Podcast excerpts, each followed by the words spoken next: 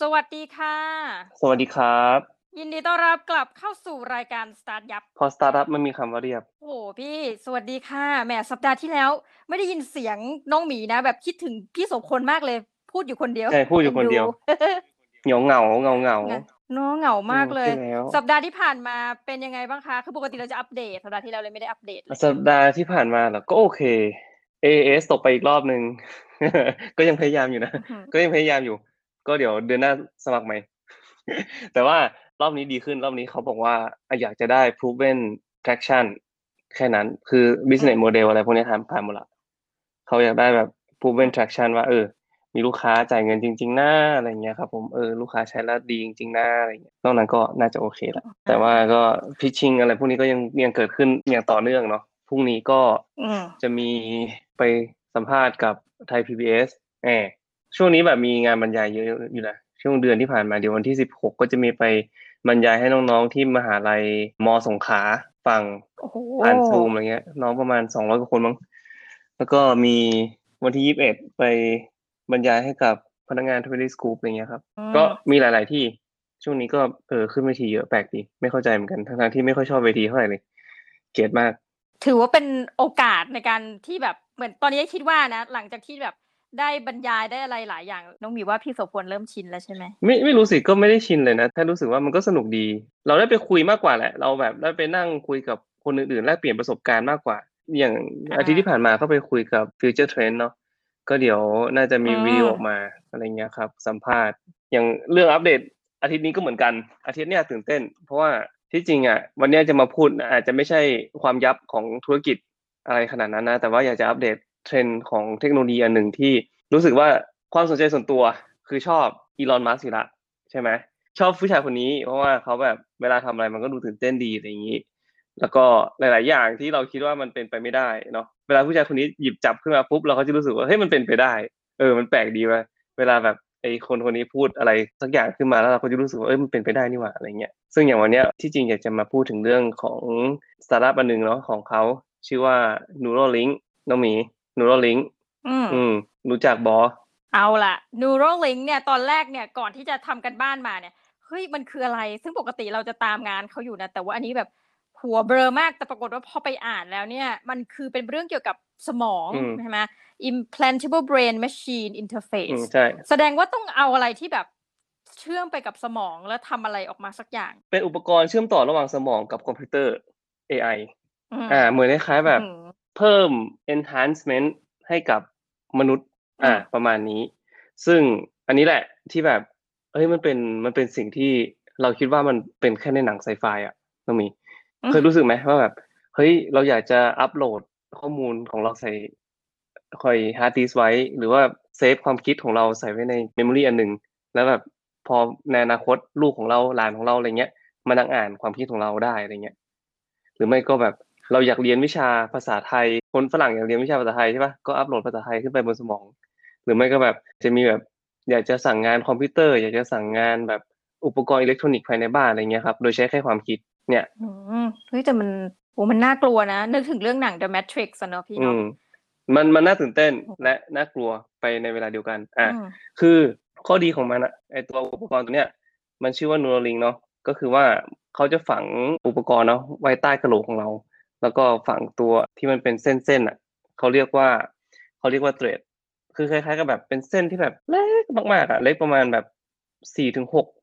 ไมโครเมตร เล็กกว่าเส้นผมมนุษย์มากๆอะครับ เล็กกว่าไอ้นั่นอีกอะปากของยุงประมาณสิบเท่าเลยประมาณเนี้ยคือแบบเล็กแบบเล็กแบบจิ๋วๆเลยอะไม่สามารถที่จะผ่าตัดได้โดยมนุษย์ ต้องใช้หุ่นยนต์ผ่าตัดอืมเท่านั้น เพื่อความแม่นยำอ่าแล้วทีนี้เนี่ย อุปกรณ์ตัวเนี้ยก็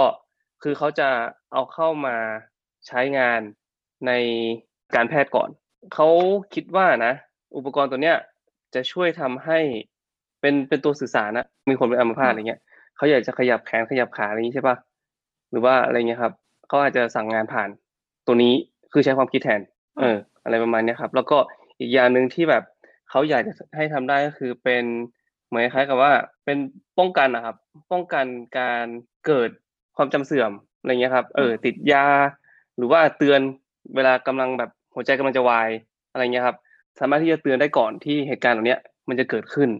ก็ไอเดียของเขาก็คือว่าหุ่นยนต์ตัวเนี้ยจะสามารถที่จะผ่าตัดเอาไอตัว Neuralink เนี่ยใส่เข้าไปในสมองของมนุษย์ โดยที่ว่ามนุษย์เนี่ยสามารถที่จะเดินกลับบ้านได้เลย โดยที่แบบถ้าก็แบบเป็นผ่าตัดเล็กอะคุณสามารถที่จะเดินกลับบ้านได้เลยภายในแบบไม่กี่วันหรือว่าอะไรเงี้ยครับ ซึ่งหลังจากนั้นก็ก็จะเป็นแค่แบบแผลเป็นอยู่บนกระโหลกแค่นั้น อืม ใช้งานได้เลย อัปเดตที่ผ่านมาวันที่ 29 สิงหาเนาะก็คือแบบไอ้บริษัทเนี้ยมันเปิดมาตั้งแต่ปี 2016 ละ 2017 2018 2019 มีอัปเดตมาครั้งหนึ่ง 2020 มีอัปเดตมาอีกครั้งหนึ่ง คือวันที่ 29 สิงหาเนี่ย จากเมื่อก่อนอะที่มันจะต้องมีไอ้ตัวเหมือนคล้ายๆแบบเครื่องช่วยฟังอะครับ ที่ข้างหลังหูอะครับผม เพื่อที่จะเป็นตัวลิงก์ระหว่างไอ้ตัวที่อยู่ในกระโหลกกับข้อมูลด้านนอกเนาะเหมือนคล้ายๆแบบเป็นตัวชาร์จแบตอะเวลาแบบแบตหมดก็จะเอาตัวเนี้ยเอาไอ้ตัวที่อยู่หลังหูเนี่ยเอาไปชาร์จแบต ชาร์จแบตเสร็จปุ๊บก็มาเสียบต่ออะไรเงี้ย ก็เพื่อที่จะใช้งาน แต่ว่าตอนนี้ครับพัฒนาไปอีกขั้นหนึ่งละก็คือว่าเอาทั้งหมดอะเข้าไปอยู่ในสมองเลยคือเข้าไปวางไว้ข้างในกระโหลกเลย แล้วก็แบบชาร์จแบตผ่าน wireless charging เอาทุกคืนก็ต้องชาร์จใส่ชาร์จ Apple อะ Apple Watch อะไรเงี้ยมาแปะแปะเงี้ยอยู่บนหัว เออโอ้อารมณ์ประมาณนั้น แต่ว่าข้อดีของมันก็คือเนี่ย อย่างที่เราเห็นนะอย่างที่เราบอกนะก็คือว่า มันจะช่วยเรื่องของแบบคนที่เป็นอัมพาตหรือว่าคนที่แบบ ไม่สามารถที่จะเดินได้หรือว่าอะไรเงี้ยครับทำให้แบบสามารถที่จะใช้งานพวก iPhone ใช้งานพวกแบบเมาส์ สามารถที่จะพิมพ์หรือว่าอะไรเงี้ยทำได้ใช้ชีวิตได้ดีขึ้นมีมีคุณภาพชีวิตที่ดีมากขึ้นอะไรเงี้ยครับ ซึ่งก็เขาก็จะไปเข้าทางทางการแพทย์ก่อน ซึ่งคำถามต่อมาก็คือว่า แล้วถ้าเกิดมีคนแฮ็กขึ้นมาล่ะมเออ จะเป็นยังไงอะไรประมาณเนี้ยครับ คือเรารู้อยู่แล้วแหละว่าอีลอนมัสเนี่ยคือเขาชอบ AI นะ เก่งเรื่อง AI แต่ว่า เขาคิดว่าวันหนึ่งอะ AI อะมันจะมาแบบ take over มนุษย์อะไรเงี้ยความคิดของเขาอะผมคิดว่า อันเนี้ยก็คือเป็นคำตอบของเขาในระดับหนึ่งว่า จะ enhance มนุษย์ให้มีความสามารถ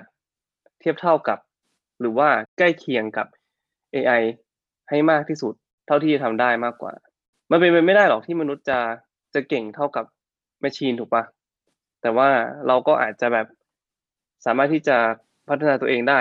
มากกว่านี้อะไรเงี้ยครับผมเพื่อให้สามารถที่จะไปแข่งขันกับเขาได้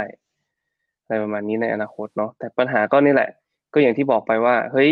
แล้วเป็นไปได้ไหมที่แบบความคิดของเราจะถูกแฮ็กหรือว่าสิ่งที่เรากำลังคิดอยู่หรือว่าข้อมูลที่อยู่ในสมองของเราอะคุณจะไม่ไปขายให้กับคนอื่น เพราะว่าเฮ้ยแบบเราอาจจะคิดว่าเฮ้ยเราอยากจะกิน Burger King อะไรเงี้ยแล้วแบบอยู่ๆก็มีโฆษณา Burger King pop up ขึ้นมาคือ อันนี้มันยิ่งกว่า Facebook อีกนะมันเป็นสิ่งที่เรา คิดขึ้นได้ไงว่าเอ้ยความคิดเราอยากทำนู่นทำนี่อะไรเงี้ยมันเป็นไปได้ไหมที่บริษัทเนี้ยจะเอาข้อมูลตัวเนี้ยไปขาย อารมณ์ความรู้สึกอีกอะเป็นเงินหมดอะทุกอย่างที่อยู่ในสมองเราถูกไหมถ้าสมมติว่าข้อมูลเหล่าเนี้ยมัน sync กับสมาร์ทโฟนอีกอะต้องมี แล้วถ้าสมาร์ทโฟนคุณหายอะเตรียมตัวซื้อสมองใหม่อะมันมีทั้งข้อดีและสิ่งที่เราต้องมานั่งคิดว่าเฮ้ยมันมันมีอะไรที่ซับซ้อนมากกว่านั้นไหมที่มันเกิดขึ้นจริง ๆ คือตอนนี้เขาลองไปแล้ว ทั้งในในหนูเนาะหนูไปลองไปละ ลิงลองไปละ ล่าสุดก็คือหมู หมูตัวแรกคือหมูตัวธรรมดา หมูตัวที่สองก็คือหมูตัวที่แบบใส่ implant ละแล้วก็ออกไปละหมูตัวที่สามก็คือใส่ implant อยู่มาสองเดือน ก็คือเวลาหมูมันได้ได้กลิ่นอาหารที่แบบเฮ้ยหอมๆอะไรเงี้ยกราฟในสมองมันอะที่อ่านจากเครื่องเนี่ยมันก็จะ spike ขึ้นมาอะไรประมาณนี้ก็คือเขาก็จะอ่านกราฟให้ดูเลยว่าเนี่ยเกิดขึ้นหรือไม่ก็แบบเอาจมูกไปชนอะไรเงี้ยมันก็จะมีเกิดขึ้นกราฟเกิดขึ้นอะไรเงี้ยครับตอนนี้ยังปลอดภัยอยู่ แล้วก็ยังไม่ได้ลองในมนุษย์เนาะ คือเขาคิดว่าอืมน่าจะไม่ปีนี้ก็ปีหน้า ที่น่าจะได้ลองในมนุษย์ได้ อ่า FDA ก็คงรอ approve อยู่คำถามก็คือ เราพร้อมหรือยังกับโลกที่เราสามารถที่จะเอาสมองเชื่อมต่อกับคอมพิวเตอร์ได้ ซึ่งอันนี้เป็นอัปเดตแหละ ผมอยากจะอัปเดตให้ฟังเพราะว่าอย่างแรกเลยเนี่ยมันเป็นเทคโนโลยีที่ใหม่ และแน่นอนว่ามันจะต้องแบบมีอิม i ิเคชันเยอะมากๆ คือมันอาจจะช่วยคนได้หลายคนเนาะมันอาจจะช่วยคนได้แบบเป็นล้านๆคนเลยแหละ แล้วก็มันอาจจะทำให้สิ่งที่ไม่คาดคิดเกิดขึ้นกับอีกหลายล้านคนเหมือนกันอะไรเงี้ยครับ อืมอืม